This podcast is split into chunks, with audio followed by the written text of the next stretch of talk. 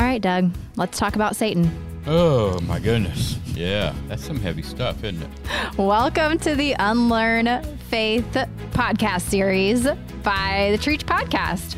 Yeah. My name is Alyssa Robinson. I'm here with Reverend Doug Meyer, and this is a time that we come together and talk through a reading plan that we did in the YouVersion Bible app. There's a link to that reading plan in the descrip- description of this show. Today is battling temptation, how to battle temptation. So we are going to unlearn temptation. Yeah. And the reason I bring up Satan is Mm-hmm. it talks a lot about Satan being the core of temptation. So before we talk about any of the days of this week, Okay. what are what is your understanding of Satan, Uh, Pastor Man? Pastor man. The core of it is all about me over everything else. I am the most important. So what I need, what I want, what I desire trumps um, God's plan, creation, in you, anything. And then it just it was like a seed that got planted and it watered and it grew. And then throughout time, the church has used that in um, its storytelling and its defining of good and bad, i.e., good and bad people, good and bad choices, good and bad countries, you know. Mm-hmm. And then it also begins to be the facet that we apply to people and their choices. So you can see where it kind of just it's a handy other, especially when you want to have a contrast to that which is good. Well, what do you need to have? Well, so do you think that Satan is a real being? Or because like a lot of what this daily reading plan he alludes to a lot is Satan wants you to fail. Satan is actively working to pull you away from God. Satan doesn't like it when you are cozying up to God and that's why you're going through these trials because Satan wants you to fail. Yeah, yeah, yeah. Yeah. Okay, so Doug Meyer opinion here. The answer is no. Like I, I don't believe that there uh, is an entity The great adversary. that, yeah. that was is always you know hanging out you know right there waiting to catch us trip us up or whatever so you know seducing us trapping us tricking us whatever uh, i do believe that there is within uh, each of us and the universe um, self-serving forces that um, could be perceived or personified as evil but I, I'm not really worried that later on today I'm going to run into a guy, you know, classically described, you know, red outfit, horns, and a pitchfork. Yeah. I struggle with that too. I can't definitely say that Satan doesn't exist. I know there's a lot of people who are, you know, very intelligent and well learned and discerning people who have said, you know, the devil is at work in this world. And I've seen it. I've seen demons at work in this world. I've seen, you know, all of this stuff. I have not personally seen a lot of that. But what I do see is, and what frustrates me is sometimes I think that we use this character of Satan as a scapegoat to take responsibility off of us. Like that's it's not coming from me.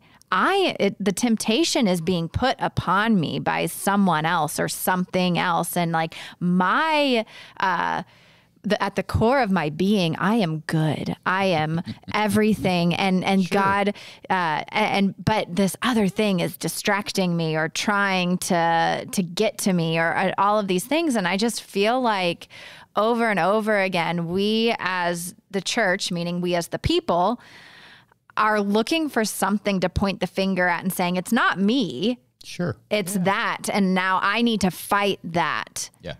Well, and we get a little bit of help through Scripture that there are some stories, you know, the story in the New Testament about um, the devil tempting Jesus in the wilderness.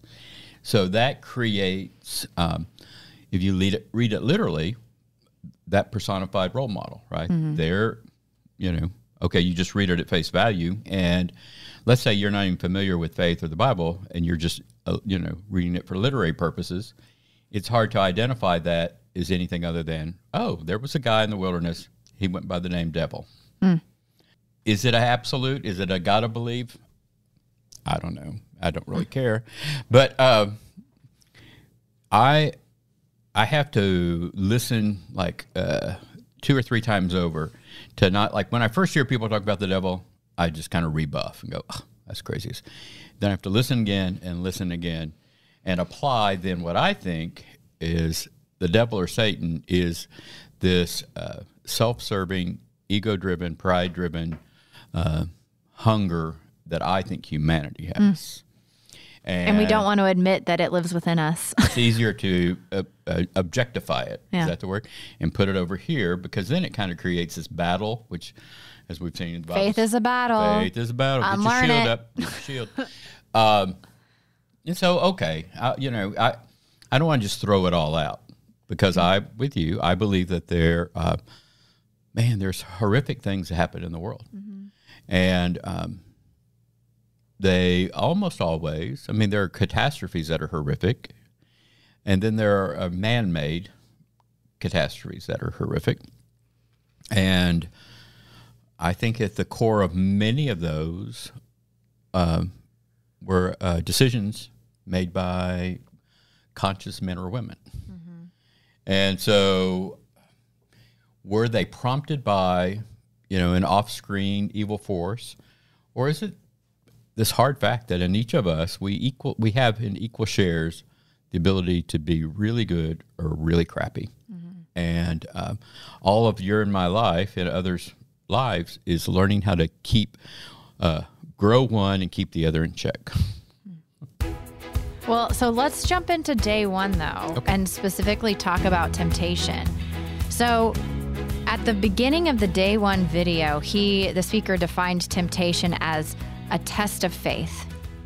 But I don't know. That doesn't feel like enough for me. Temptation feels like so much more than simply calling it a test of faith. Does faith always come into the picture when it comes to temptation? If I reach for an extra cookie, is that a test of my faith? Like, what is your definition of temptation? Not the oh. dictionary definition, the Doug definition. Um, that's a good. That's a good question because I agree with you. I think it. Uh, and I make up that maybe just for the purposes of the devotional, he just did it all. He put all his chips on. Well, and of course, he's language. doing a Bible study, right? right so right, he's right. like, let's talk about God and talk so, about what temptation means for our faith. To me, uh, and I just keep going back to temptation is that outside of me that presents itself in such a way that it will meet um, a need of mine. And I desire that and uh, it's not always horribly bad. Like I'm, I'm, I am tempted to uh, to speed on my way to work because there's a wide open road and nobody else is on it, and so that tempting is a setting in which I can achieve that which I desire. Mm. And so you can put on the other end of that almost anything, right? You can put ice cream, or uh, a guy or girl uh, a, an object. You can objectify that. You can goal orient that. Man, I am tempted to go do this today so I can X. So, and so then over time, you know, uh, again, we go back to that story. The devil tempted Jesus, allured Jesus, created a setting in which that other over there is very attractive. You know, it's like for me, uh, you know, fresh out of the oven pepperoni pizza when I'm on a diet. That is very seductive. I mean, it has an allure that triggers all your senses. Mm-hmm. Somewhere in there is this appetite, the satiating of, hey, I want that. Yeah. And uh, so, you know, then over language and story and fable and everything, we always, you know, uh, temptation is dressed up to be other. Well, when when I was thinking of temptation, it kind of took me back to college and studying psychology and the Freudian concept of the id, the ego, and the superego which is is going into taking responsibility for our own mind but your id is your instinctual self. So this is the instant gratification. I know what i want and the, the id is what acts out because it's selfish. It's everything that i want and need. I'm going to grab right now. It right. is the cave woman within me is the id. Uh, the super ego, on the other, other hand, is the highest version of myself. It is um, going uh, beyond my own needs and thinking on a grander scale, thinking of the rest of the world. And then the ego is constantly fighting between the two and finding balance between my instinctual needs and the betterment of the world and the community. And so, temptation is living in this id. And one of the things that he talks about in later days that um, I think is really interesting around like what temptation says about me is that instinctual self was also created by God. It's not a bad thing. Like we are made to survive as animals in this world. We are animals in this world. And so when you're craving that pepperoni pizza, it's because salt, sugar, fats. I need it to survive. Sure. I need it to survive. And so your instinctual evolution self kicks in and is like, okay, fill yourself up, fill yourself up. And the problem is that our society has evolved past our bodies and we don't need that to survive. Right. But we see something and we immediately want it because your body is like, store up for the winter, store up for the winter. You don't know when you'll be able to eat again. Yeah. yeah and that's the id and the temptation, which helps helps us survive. Like I can't say. Can't you use that same filter for everything? Yes. I mean, i.e., uh, uh, sexual interactions between uh, people.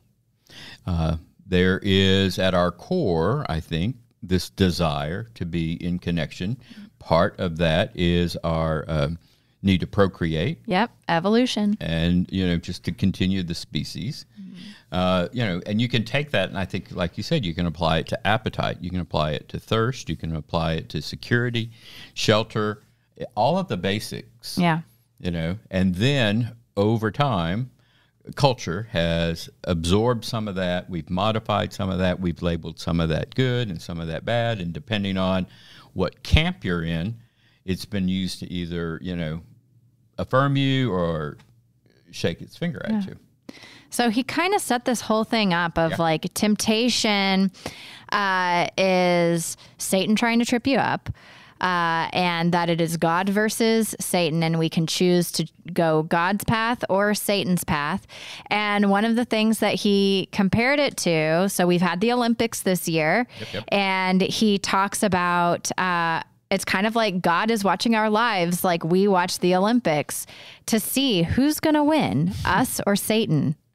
Who's and every time we overcome temptation, God is cheering Yay! like, "Yeah, you got it. You got it." Um What are your thoughts on that? that uh, well, uh, analogy. I see the merit in it as an analogy. Yeah, I kind of do. I mean, it's kind of silly. I mean, I, I I guess I go back, and here's just uh, I will own a little bit of cynic. I think it's easy, convenient for pastors and storytelling to create this us against them world. And it helps in storytelling, it helps in checking yourself uh, that, you know, yeah, there's nothing wrong. God's our cheerleader. Okay, I, I fine. But that God's, you know, monitoring all of us all the time. I don't know, maybe. Um, I don't know. It doesn't work for me. Yeah. Well, he posed some good questions at the end of the video. And I, I wanted us to answer these okay. questions. Yeah. So the first thing he said is think of a temptation that you are likely to be tempted to do. So I am likely to tell a untruth to uh, accomplish a goal and the goal could be to make myself look better or to get out of trouble or to uh, whitewash something that I was supposed to do and I didn't do. Hmm. Yeah, I fall into that temptation. No, that's my temptation. You okay, fine. That, that one, well, I'm never tempted to do that. So, ever? you just told me I wasn't oh. allowed to have it. okay. All right, go pick your own. Um, man, one of my greatest temptations is gossip. Mm-hmm. I and I don't seek it out, it comes to me. Mm-hmm. like I'm never I'm rarely the person, I won't say never, I'm rarely the person to start the gossip. But if someone comes to me with the hot goss, you better know ears. I'm gonna I'm gonna listen. I'm gonna give my input. Like giving my opinion is like word vomit. I can't stop. Um, I love telling people what I think. I love it. And so um, and I like and I think it's because I'm drawn to passion. I love passion. I love a fiery conversation. Right, right, right. And when someone's fired up, it's usually gossip related. They Yeah. get fired, Fired up, up, about, yeah, yeah. you know, that sort of stuff. And I'm like, yeah, passion. Let's have this conversation. So but then I can't stop. And so it, it your just, part is like uh, pouring gas on it. yes. Kinda? Yeah, oh, yeah. Okay. I stoke it for sure. Yeah. Yeah. So, I'm sure I do some of that too. I'll Yeah. let that one be yours. I mean, it's kind of like I think uh, gossip is this thing that we all think we want to. We we can add to the story. Mm-hmm. We have a little influence or power by no, you know. I know something you don't know, and then I share it, and suddenly you're supposed to think better of me, or like, ooh, Yeah. ah. yeah. and uh, yeah, that's a crazy one. All right, what's the next one? Okay. Think of a temptation that you'd never fall into. That I think I would never fall into. Oh wow. And this one was hard because when I first started thinking about it, I was like, oh, well, there's a ton of things I'll never fall into. Like, probably never murder someone. I don't think I'd fall into that temptation. But then I was like, if someone hurts someone I ah. love, if someone hurt someone I Somebody love, somebody went after Sarah and John. that temptation would, it would be more would- than a temptation. You could just, yeah, you'd, yeah, woo, mercy. That is a hard one. Think of a temptation because I think that I am uh, I'm vulnerable to any crap because I've done a lot of crap. I mean, I haven't done any of those like horrific, you know, things, but um, think of a temptation. I think I would never fall into it. Would be uh, victimizing innocent people, like uh, child abuse, sexual child abuse, abuse of, uh, you know, battery or uh, something like that. I just don't. I don't have that in my nature, and it repels and repulses me. yeah. And um, ugh, yeah, Yeah. I don't think I'll ever do that.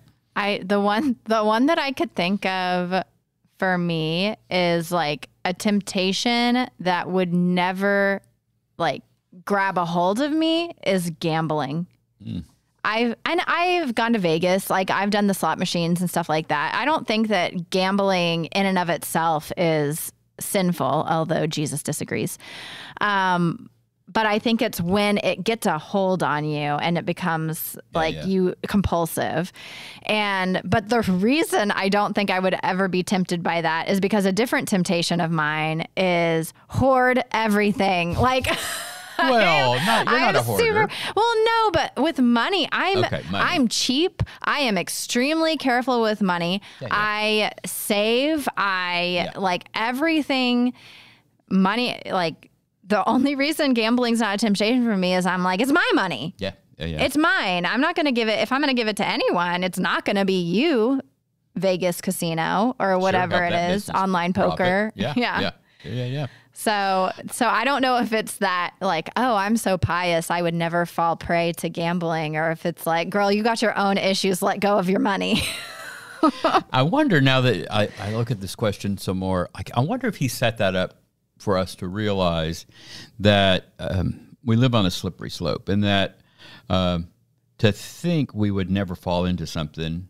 Uh, I don't know. It feels a little scary because I think that the uh, there is within me this, you know, I, think just about anybody's, but uh, has the potential to do just about anything if all the pieces are aligned in a certain way. You Know? And we want to be judgmental and be like, oh, I would never, I would Never. be Yeah, yeah, yeah. tempted to But do yeah, that. like I'm with you. If somebody came after somebody I I loved, oh, I'd want to hurt them. I'd want to hurt them bad, take them Mm-hmm. out. Yeah, yeah, and and not hesitate. You Mm-hmm. know, not even like uh, I don't know that I'd ever. I I decide now. I decide now that I don't even think I'd ever feel guilty.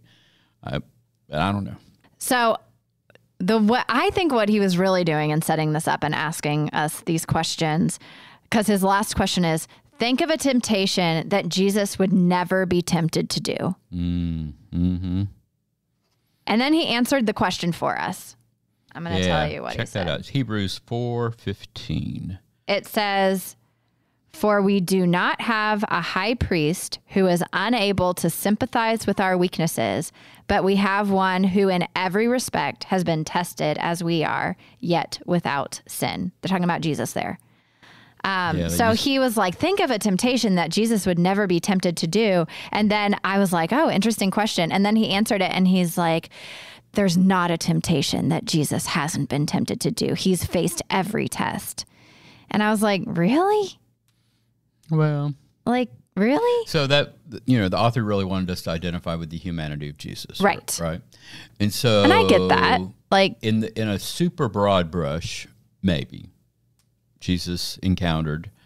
Yeah, I mean, Jesus never had to wrestle with internet porn. that's what I'm saying is like, I don't agree that someone, a man from year one, experiences all of the same temptations that we experience Well- today in 2021. What if you What if you just back way back and look at like them temptations in their most primal root form? I know that I tried to do that exercise too. Yeah, that's that's where I think you know uh, the author of Hebrews wants us to see Jesus is fully human, uh, connected in all the different ways to the experiences we have or will have or have had, and so. Uh, yeah, I, I think it's easy to get off in the weeds on that and go, "Oh, God, really?" But I, you know, I don't know. You know me. I just kind of read it sometimes like, "Well, okay, that's fine." Yeah, the reason the the root of the temptation is the same of you know, was Jesus sexually tempted? Probably. Did he have internet porn? No.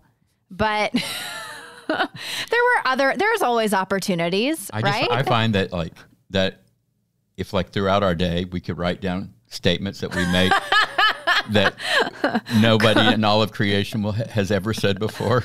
I think that might be one. you know what? That is an ongoing activity between me and my partner because we both say such weird, outlandish things. We keep a running list of all You of the. add that to it. Yeah. defeating temptation. On day two, we're, we're already defeating temptation. Got it. Yeah. Okay. This is where we talk about Jesus in the wilderness for 40 days. Yep.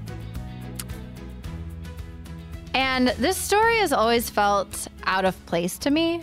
Not maybe not out of place, but more I already said the phrase children's fable before. More outlandish because this is one of the few stories of Jesus there would have been absolutely no witnesses. Like how what what is this like Jesus went off into the wilderness for 40 days. All of this happened and then he came back and was like, "Guess what I just did?" Like how do we You know? not gonna believe. Yeah, like is it Jesus telling someone all of this stuff just happened? Write it down. Yeah. yeah. All right, so we're in Matthew 4 verses 1 through 11, the temptation of Jesus. Then Jesus was led up by the Spirit into the wilderness to be tempted by the devil. I have questions about that verse. He fasted 40 days and 40 nights, and afterwards he was famished. The tempter came and said to him, If you are the Son of God, command these stones to become loaves of bread. But he answered, It is written, One does not live by bread alone, but by every word that comes from the mouth of God. Then the devil took him to the holy city and placed him on the pinnacle of the temple, saying to him, If you are the Son of God, throw yourself down, for it is written, He will command His angels concerning you, and on their hands they will bear you up, so that you will not dash your foot against a stone. Jesus said to him, Again it is written, Do not put the Lord your God to the test. Again, the devil took him to a very high mountain and showed him all the kingdoms of the world and their splendor. And he said to him, All these I will give you if you will fall down and worship me. Jesus said to him, Away with you, Satan, for it is written, Worship the Lord your God and serve only him. Then the devil left him, and suddenly angels came to wait on him. So, this story is just kind of all over the place. Like, like first, let's be in the wilderness. Now we're going to the city. Now we're going to the mountains. Zoom it around. Yeah. And is it like, uh, is it magic? Is like it a Harry Potter of Satan is touching Jesus's arm and they're, yeah, what's, I can't remember what it's called, but they're just like Transported.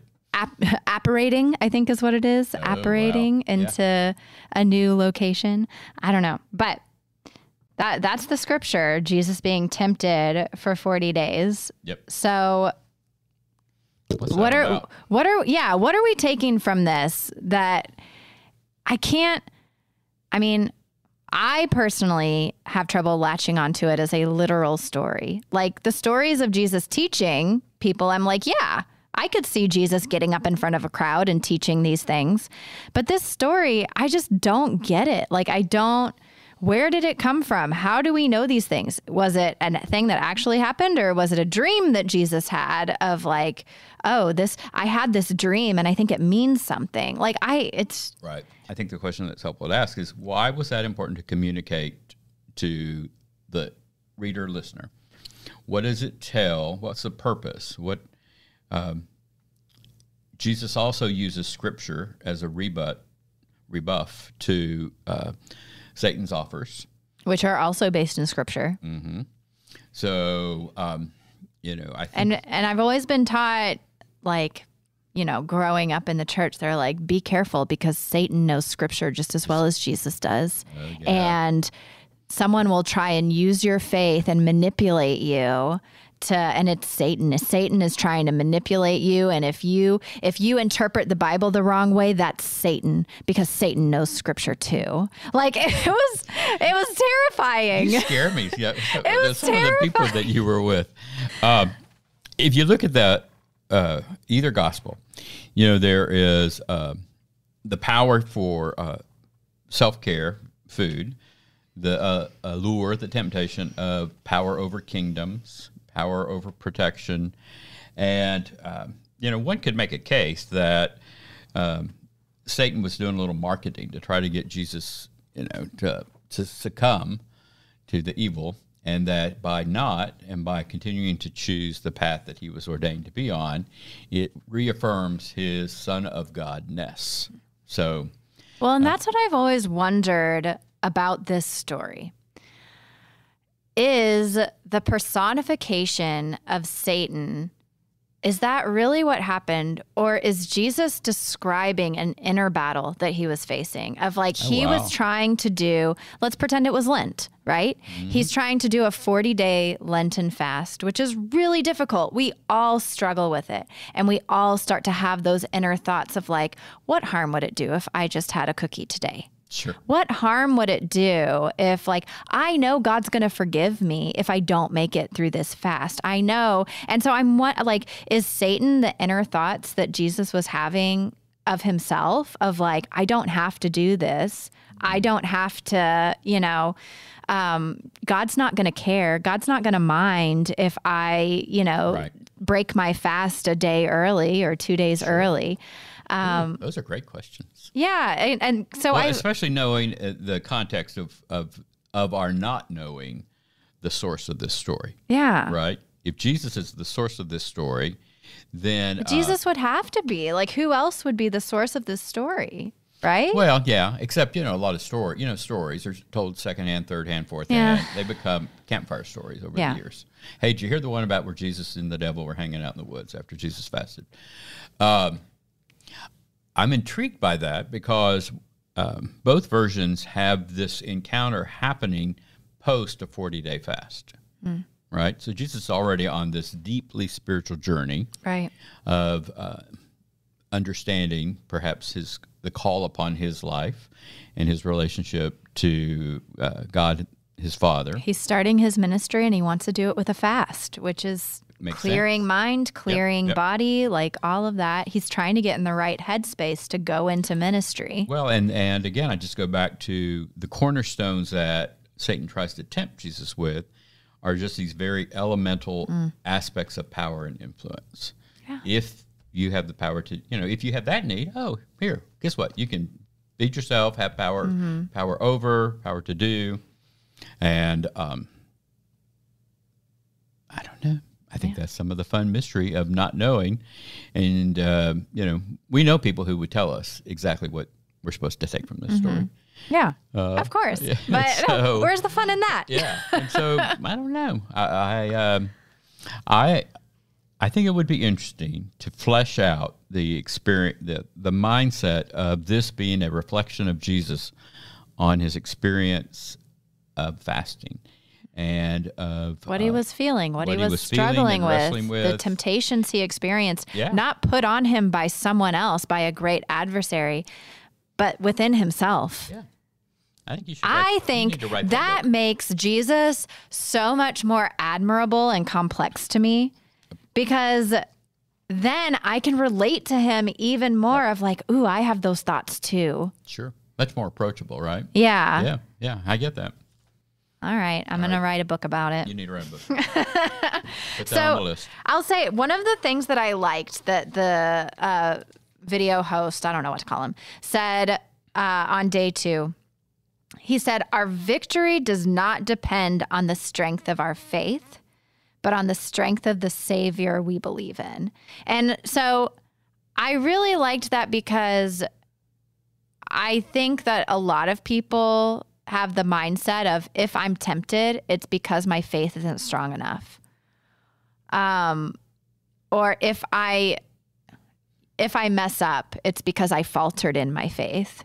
And we put so i'm kind of on one side of my mouth i'm saying we shouldn't put the responsibility on someone else. And then out the other side of my mouth i'm saying oh but like isn't it nice that the responsibility is not all on us? Yeah, right, right, right. so, okay. I mean, the literalist in me wants to say, well, then Jesus is always going to beat every temptation. that's what i said? I said, my hmm. very next bullet point, you led right into it. Boom. If Jesus has already won, why do we even need to think about any of this? Yeah. Because in Revelation, so he points to Revelation, which by the way, I avoid Revelation like the plague. It has been used in, I don't even understand it. I don't understand a bit of it. It sounds like a fever dream to me. It doesn't make a bit of sense. And I feel like it has only ever been used to like smack people over the head with. Oh, like, scared the hell out of people. Yeah. Get ready. It's Yeah, coming. You it's coming. The, you can hear the, Uh, the drum beat in the But background. he re- he referred to Revelation 17 verse 14 and it says they will make war on the lamb capital L lamb so I'm assuming talking about Jesus. Jesus. And the lamb will conquer them for he is Lord of lords and King of kings and those with him are called and chosen faithful. Wait, are called and chosen and faithful. Yeah. Uh, Boom, that boom, wording boom. is okay. Trio. Um, so I'm like, okay, we believe in this Jesus guy. He, we believe that he died, he was resurrected, and as a result of that, conquered the world, conquered our sins. We no longer have to suffer the fate of eternal damnation in hell, which we'll talk about Another day. maybe later in this episode. Um, and we, because of him, can overcome. And because of God's grace, because of God's da, da, da, da, da, da, da. I guess I shouldn't yada yada yada on that part, but yada yada That is a- yada. that is a big part. But yeah. Um. So why why does it matter if we fight temptation at all? We're going to be forgiven. we got a guy. Yeah, like Yeah, I guess. what? It does feel uh, unmotivating to say, you know, you can try really hard, but it's all right because um, you still got somebody to help. You know, you're still got, you're still a winner. Yeah, Um, because none of this is about you. it's all about your savior.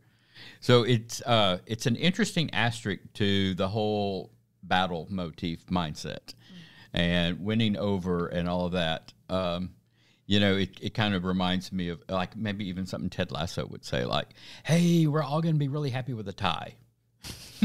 right? It's just it's all Yeah. going to be okay. Um, because then I Just get out there and do your best. do your best. Come on, kids, round up. Um, I don't know. So it, it's hard. So this is the question. Okay, did we win? or is the battle still happening? Because there's all of this conversation in the Christian culture around like Satan versus God and where the angels and demons are battling it out and you know what side are you going to be on but I'm like wait a second I thought you told me we already won like isn't it done So yeah, big. You know what's that phrase? Thirty thousand foot view. We've won, but you and I are still, if I'm going with their mindset, in a battle every day. and um, We haven't won. Wait. Okay. Finish your thought. I'm No. sorry. No, I don't think you have. I think I think that uh, Jesus won. Jesus won on our behalf, and um, it is through that grace, mercy, love that even and it's funny because he has this under the category of defeating temptation. To me, it feels more fitting to be under the category of succumbing to temptation. Like you're going to try, you're going to try really hard, and on the days you don't, it's still going to be okay. Yeah. That's what it feels like to me. But why even try? Well, Just for our own self satisfaction and being proud of who we are? Or I guess because we're supposed to that's one serve God? choice. then there's that choice. Yeah. I think it is to be more if you've you know gone Team Jesus. It is to say that I am aligning myself, my goals, my aspirations to be a partner with God's in building the kingdom of God. Yeah. Next, Day three. what temptation says about me? Wow. I like this week. I do too. I think that goes a lot back to your id, ego, superego. You know, temptation for me kind of reveals that which, uh, especially if I talk about it out loud, that which I would not otherwise promote. And it's, you know, just kind of, you know, I'll call it the hairy back of creation. I mean, it's just, what? okay, I'm going to take a note of that one. That's adding it to the list. well, you know, sometimes guys talk about that part of their, their identity that, you know, nobody except the people who are really close to them ever know about. So, um, what is it like if uh, it, it's partly connected to that question earlier about just thinking about what's the thing you thought you would never be tempted to do or you know is there any temptation beyond you so what about all of that kind of poked you I really liked the comparison that he did of our temptations come from a cord need. That is not a bad thing. And it's kind of, it is back to what we talked about id, ego, super superego. It's not an ungodly thing. And so the specific comparisons that he make, he, he goes back to Jesus being tempted in the wilderness for 40 days. Um, so when Satan said to Jesus, or Jesus said to himself, You can have all of the kingdoms of the world. Just jump, just do whatever it is you do. You can have it all. It, he said that appeals to our need to be loved, approved of, and accepted. And he talked about, um, you know, Satan asked Jesus, test God by throwing yourself off a cliff and see if God will catch you. And that appeals to our need to feel safe and protected and secure, which it's not wrong. It's not wrong to yearn for those things. It's not wrong to want to be loved. And it kind of goes back to like your temptation of whitewashing or the the untruths that make me puff me up, make me look better, make me look and um it, it's because you want to be loved and accepted and appreciated. And yeah, I'll puff myself up a little bit so that you say, oh, wow, Alyssa, you're doing a good job. sure Um, but it comes from a core need that we all have. being valued and affirmed Yeah. Yeah. And so that really made me think about okay, what are the things that I've tempted uh, by differently? And it, it was kind of poking me in the eye a little bit of like the whole gossip thing of, well, I really want to be knowledgeable. Like, I want to be someone that people come to and that people share with. Sure. And um, I and I think it comes down to like the need for friendship, the need for connection, and just the thing that I'm finding to connect over isn't healthy. Yeah, and see, I would add to that. When I get in a gossip loop, I think it fill it fills the need I have to be uh, knowledgeable, in the know, in the loop, because people who are in the know and in the loop have a little bit of uh, influence and power over others, and are perhaps favored more than others because it is the people with the knowledge that have influence and are favorites. Yeah. And so, you know, if you or I or others, you know, if you notice how gossip works, for instance, somebody who has it, it it's always very tantalizing. Yeah. Like, I know something. Yeah. You will never believe what I heard. You are not going to believe. And Yeah. there's like, I'm sure, a little chemical hit inside of us at that moment. I think it really does hit like the same place that drugs Yeah. in your brain of like it sends Some dopamine in- like coursing through is- your body of like I know something. and and some people like can't like uh, it's triggered immediately. They have to release it. Yeah. and other people kind of just spoon feed it out Mm-hmm. right and so um, you know I, I just going back to that though like those core needs i believe and i think you believe that god created us with those.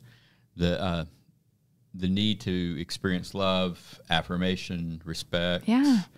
uh, I think he was also appealing to uh, this need, and I don't know that the word I'm going to use is power, and it's power over, influence over our ability to align, direct, manipulate, whatever you want to call it, others. Um, we want to be in control. Yeah. I I want to be in control. I know that. I can't speak for everybody. Well, I think it's a pretty safe generalization that we certainly we like it more than when we don't like it, and it comes in all sorts of flavors, right? And maybe that's even the the allure for Jesus to be mm-hmm. in control. Like you don't need God, said de- you know the devil. I- mm-hmm. you you got this. Well, and that's one of the things that he talks about is when we fall into those temptations and taking those core needs, it's not the need itself that's bad, right? Of like wanting to feel comfort, wanting to feel safe, wanting to feel connected, wanting to feel, well, powerful maybe, but valued, mm-hmm. appreciated. Those aren't bad things. But he says, when we succumb to temptation, it's because we value those things more than we value got God right? which is interesting to think about because I'm like, okay, do I value control more than I value God? Do I value my own comfort more than I value God? And it kind of took me back to our conversation last month around fear, where you were talking about, you know what, the scariest thing about actually choosing to live the way Jesus lived is comfort. I want to sleep in my own bed. I want to have my family around me. I want to have, I don't want people to think I'm crazy, like all of these things. And so, does that mean that you value comfort more than you value your Right? Role as a Christ follower? Yeah. I think it does. The end. The end. Amen. uh, and I think that's the uh, it part of just the like the, the raw struggle of all this is, um, you know, I mean, it comes down to like we, we keep kind of joking at the, the battle between good and evil, and like, so what extent are you willing to go to for power and control? And um, let's say I choose options other than the God plan or the Jesus plan. You know, am I willing to uh, use other people? Am I willing to uh, uh, not value their identity and personhood to to meet my need, or creation, or or or right? And um, so I think not aligning with God is just a piece of all of that. Now, you could probably make the case for all of the rest of that is part of the uh, creation. You know, that God said, you know, created and said, this is good. And we're like, well, it's only as good as it, you know, meets my needs. All right. Facing temptation as community. Yeah. Oh, wow. Day four. Day four. Okay. One of the things that talked about is um, what are your weaknesses? And do you share those weaknesses in community? He mentioned Romans 7. Um, and I'm going to start at, at verse 15. So I'll say, I normally don't really jive with Paul. There's a lot of things that he says, particularly about women, and sexuality, that I'm like, mm, Paul, like, come on, man. Um, but this is one of the most relatable scriptures that I've ever read. That's a high bar. I can't wait to hear it. I don't know what I'm doing because I don't do what I want to do. Instead, I do the thing that I hate. But if I'm doing the thing that I don't want to do, I'm agreeing that the law is right. But now I'm not the one doing it anymore. Instead, it's sin that lives in me. I know that good doesn't live in me, that is in my body. The desire to do good is inside of me, but I can't do it. I don't do the good that I want to do, but I do the evil that I don't want to do. But if I do the very thing that I don't want to do, then I'm not the one doing it anymore. Instead, it is sin that lives in me that is doing it. So I find that as a rule, when I want to do what is good, evil is right there with me. I gladly agree with the law on the inside, but I see a different law at work in my body. It wages war against the law of my mind and takes me prisoner with the law of sin that is in my body. I'm a miserable human being. Who will deliver me from this dead corpse? You know what that sounds like to me is uh, we just had Renew last night. It's, it's it sounds like somebody sharing just like a really bad experience of relapse. yes. And uh, And I think we've all been there of like, why do I keep doing the things I don't want to do? I know I shouldn't do it. I hate the things I'm doing and I can't stop. I know I shouldn't. I know better. I, I know, I know, I know, I know, I know. But damn it, I do it. And so his answer is it's sin. Yeah. Sin, evil is, and you know, Verse 24 I'm a miserable human being. I just feel like he was like they were all at a bar and had like a self help group that night or something, and maybe Paul was finally trying to sneak up on, you know, guys, I'm not always all that. I'm not always on. Uh, you know, I, I write a big story, but man, I can have some really crappy yeah. days. He ends it with saying, Thank God through Jesus Christ our Lord. So then I am a slave to God's law in my mind, but I'm a slave to sin's law in my body. Ugh, Yeah. man, Yeah. go Paul. I know. He really brought the fire on that one. Yeah, and I, and it's like uh, it feels like just this real guttural honesty. Yes, and who is he telling this to? Like he is doing a tell all of like and it's almost as if he hasn't even fully wrapped his mind around what he's experiencing and we don't know specifically what he's dealing with. Like is it sexual? Is it uh gossip? is it Yeah, yeah, yeah, lying? yeah. Is it like what is it that he's like I'm doing this terrible sin over and over again and I can't stop myself? Right. There, uh, I don't know where it's at. Maybe, maybe you can find it. That uh, thorn in the flesh, where he struggles with, and he uses that phrase.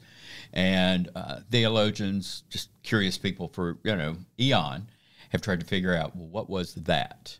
Was it a th- a thing, or was that you know thorn in the flesh a metaphor for just that angst right there? That there are those things, Or did he step on a thorn? or did he just have a really bad? And he's like, There's a thorn in my flesh. Quit trying to analyze it and get some tweezers. okay. I'm, yeah, that's probably uh, a So metaphor. tell people again where they can find that because that's a really That's a real, yeah, it is good. Okay, so I was reading from the Com- Common English Bible version. I Yeah. do YouVersion I like because I can jump around from Translation, translation to translation. Uh, Romans 7 15 through 24 is what I just read. Um, but it's so, first of all, temptation, temptation, temptation, all throughout that. But the fact that he's sharing it, he's sharing his weakness with the community. So I know with you being so heavily involved in Renew, that's something that you regularly partake in is sharing your weaknesses with a community. What does that do for you and how does that help you in the battle against temptation? Yeah. Oh, and also for anyone listening, Renew is our addiction recovery and support ministry. yeah. Should probably mention that. yeah, meets yeah. weekly. Email me more, for more information. um, it is, um, gosh, it's a lot of different things going on at one time. It is a releasing of us of a part of of this shame I have of um I did something that um, is an unhealthy aspect of living.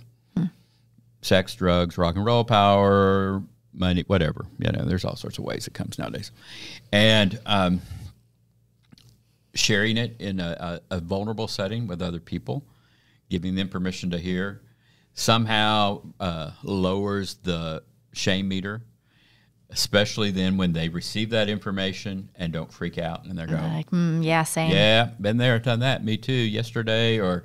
Uh, and, and in that transmission of information, so you share it, it's received, it's received without judgment, it's received then with encouragement.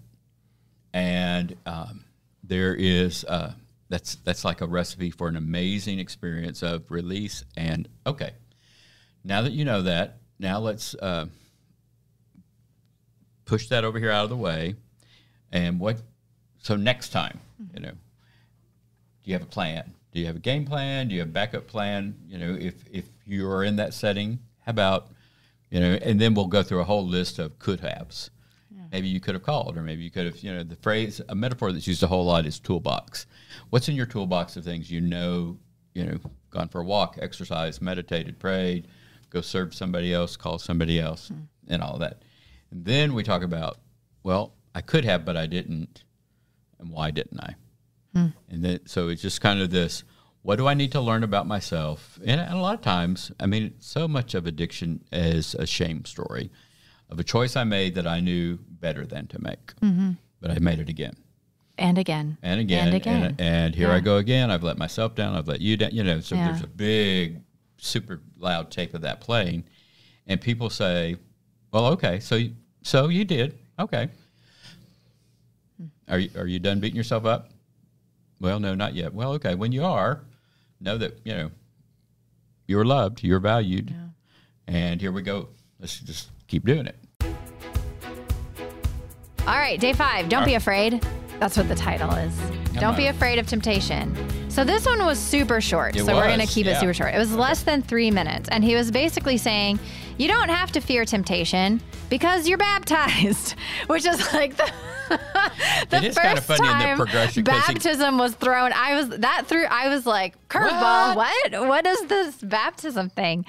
So uh, I was just hoping in this little day five wrap up. Could you please explain baptism to me? Because, and I know that Seriously? that's like a big, t- no, it, it's a big topic. And Okay. I grew up in the church, I was baptized. I don't fully understand it. It's this big sacred emphasis in our faith of like to be a Christian, you need to be baptized. We have it as like a membership thing. If you want to be a member of this church, you have to get Yeah. baptized Yeah. first. And so, but baptism has always just felt ceremonial to me. Like I know John the Baptist did it, but like it all it is is like here's some water on your head. It's a ceremony. Do I really need that ceremony to claim that I'm baptized? Like I I can just say I'm baptized now and like it, it just i don't get it. I don't get it. And, and if i'm not baptized so it talks about like the baptism gives you god's protection over temptation. Well if someone isn't baptized are they not protected? And what if someone is a christian and claims to be a christian their entire life but they never get baptized and don't go through that ceremony? So i'm like okay what please like what is our theological view on baptism and why is it so important when it's just sprinkling water on someone's head or right. dunking them depending on the church Yeah, yeah, yeah, yeah. Okay, so uh, it is a ritual that has then been also uh, defined as a sacrament, meaning it was one of the activities in which Jesus partook, and the Holy Spirit was invited into, and was also, you know, a shared, very holy experience. Uh, Paul uh, was baptized. I think it comes out of. Um, it would be interesting to find other examples in other settings where I mean, there there are a lot of stories about water being an important part of a ritual, right? A cleansing type of experience. well but but that i think that that is part of the reason why baptism is not super meaningful to me like many methodists or many um, protestants i was baptized as a baby I Mm-hmm. don't remember it. I wasn't a part of the ceremony. I didn't make any choices You to make that happen. that and then, story. like Yeah. every now and then, we do a remember your baptism thing in church where you can dip your hand in the water and put it on your head. And I'm like, okay, I was eight months old when I was baptized. I'm never going to remember my baptism. I don't have anything to go back to and for then that memory. at one point, like I was sad that I didn't remember my baptism. So I actually asked a pastor once, like, I've been baptized before, but can I be baptized again so I remember it? And they were like, no, one and done, baby. Like, and so I've never yeah, felt. I think that's unfortunate. I've never felt this like really spiritual, sacred connection to baptism. Yeah, I think that's unfortunate. I think that uh, I don't know our Methodism well enough, and I should, to know why are we so hung up on one and done. But uh, I see it now as a uh, like a, this this moment of acknowledgement. A couple of different things are going on. This acknowledgement of um, I'm choosing Team Jesus. I am making a confessional statement that I um, have not been on Team Jesus, but now I want to be. The water is the symbolic presence of God, and you are ritually getting cleaned, getting lowered into it, and coming back kind of life anew. Mm-hmm. There uh, are all sorts of other interesting articles about the waters of birth, the waters of new life, you know, all sorts of imagery there. And um, why why that we can't say to people, for instance, in your situation, um, that is such an esteemed thing, and to to have that that water experience, mm-hmm. uh, I think I think we should loosen up a little bit in the church, especially for people who's like that phrase. It, it really struck me when you said, "So we're telling people, remember your baptism, and you were eight months old when you were born." Yeah. So I know that story goes on, and it's more than the the moment. You know, in whatever it was, nineteen. When would that have been for you? 70s? 88. Oh my gosh. Yeah. Okay. 70s. My feelings. I don't know. I, I, yeah, I'm old. But uh, I think that would be an ex- interesting experience. And I, like, for me, ritual is important in both like uh, the water, the tactile, anything that is sensory, that is a secondary layering for yeah. me of whatever I define as holy. Like, um, and sometimes it's a smell, it's a fragrance, yeah. you know, a sacrament of, of a, a campfire, sacrament of, you know, a, a, a community dinner. Yeah. So not to not to veer us too far yep. away from temptation but for him to make the claim of like okay you know we just did these 4 days of fighting temptation but guess what? Day 5 you don't even have to worry about it. Your baptism protects you. And that was just like what? What? I think he meant it as good news but it does also feel like if it, it uh, like somebody could read all that and go well wait a minute I've been with you for five days and now you're telling me. Or the opposite end of like, but I'm not baptized. oh, yeah. Hey, Pastor, when can I get baptized? Yeah. Yeah. Yeah. So, and that's how it ended. Well, I hope that in, in his thinking, what he was trying to just invite people into is the baptismal experience as an affirmation of your mm-hmm. your connection with God. Yeah. And and I don't ever want it to come across let me say, this was a very well done devotion. He's a great speaker. He shared really interesting thoughts that we're able to now have a two hour conversation around, yeah. um, or however long this conversation ends up being once I edit it. Ah. But uh, so I don't ever want it to seem like we're just picking somebody's work apart. Oh, yeah. Uh, because he said really good, meaningful, helpful things that have gotten both of us thinking about temptation in a way that we probably haven't thought about it in a long time and going deeper on subjects that will hopefully continue to resonate with us over the coming weeks as we think about temptation. Um, and so I don't want to discredit his work. I get that, and I and I think to your same point, like he invited me to uh, look at uh, language and words that were prompted, that prompted emotions in me of evil, temptation, Satan, devil. That's probably, and then topics that if you're anything like me, you avoid. Well, I do, and I had a at first I kind of recoiled. Yes, and then I began to kind of I I think I told you I listened and read it all once, a week or two or three ago, and then I did it again just the other day. And what I began to do is kind of dismantle or disconnect my emotional response from the concept of what he was talking about. Right. And that allowed me to get closer to, I think, what was the intent, which was for me to to to name again that within Doug Meyer there is a self-serving aspect that at times goes against and beyond what Jesus the Christ taught me to be like. Mm-hmm. And that that's out there and I succumb and other days I don't. Acknowledge it, but also know that you are loved and you are okay. Yep. And it's it, when you do mess up, it's not the end of the world. And I think that's a really good message that he brought mm-hmm. of like the you know, and it was a roller coaster. yeah, it, but it also, I think, for your our purposes and maybe others' purposes, is that it's important to not let language uh, repel you, hmm. to give it a chance to just kind of sit. And then maybe ask yourself some questions. Maybe one day we talk about some templates. Why is this language bothering me? Is a really good question. Mm-hmm. What is mm-hmm. it in my baggage, in my history, that this conversation about Satan is triggering me? Mm-hmm. Is it because it's been used against me? Is it because I've seen it used against others? Like, yeah. I think that that's a helpful exercise. Hey, let's all learn this together. Let's unlearn and detach some of our emotional baggage from uh, uh, uh what we assign as judgmental theological language. And I feel I feel like that's fair to say that's what each of us unlearned. Yeah, I'm with you. So, next month, Yep. We are unlearning loss. And what that means is grief. Ooh, We're grief. stepping into grief. And I, it is no coincidence that in the month of December, we are focusing on grief.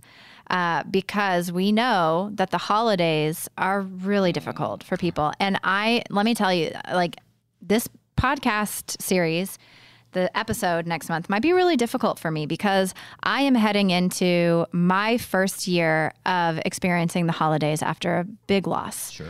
My grandmother, who I'm ex- I was extremely close to, died in the day after Thanksgiving of 2020. And um, so I don't know what kind of emotions I'm going to be encountering in the month of December and you know after Thanksgiving and and all of that. And so I think that this one will be really meaningful to me. Um, the reading plan we're going to do is called Five Days to Seeing Beautiful Again. Oh, I and like I, I know I love the title of that. And honestly, like a lot of the reading plans that we go through, I'm like, okay, I'll do it, I'll do it. But this one, I'm really looking forward to because I'm like, I think I need this. Like, I need to see beautiful again. And um, so, the link to that reading plan is in the episode description. I hope that you will do this little five day reading with us. And especially if you have experienced grief or loss, which I think, man, over the past couple of years, so sure. many of us have. Yeah, yeah. So many of us have. Um, and well, I'll be in the same boat. You know, my mom died in uh, January. Yeah. So December will be wrapping up the year of first. Yeah. It will be our first Christmas without her physically oh, yeah. with us. And I um, just had my first birthday without her and yeah. it hit me really hard. It hit me a lot harder than I thought it would. Yeah. And um, yeah, it's it's a journey. Well, we um, we respect that in each other and we respect that in you and uh, encourage you. You know, if in, you're in the throes of uh, your story and when we start talking about grief, if you need somebody to talk to, man, call her. We'll, we'll have coffee with you. We'll talk.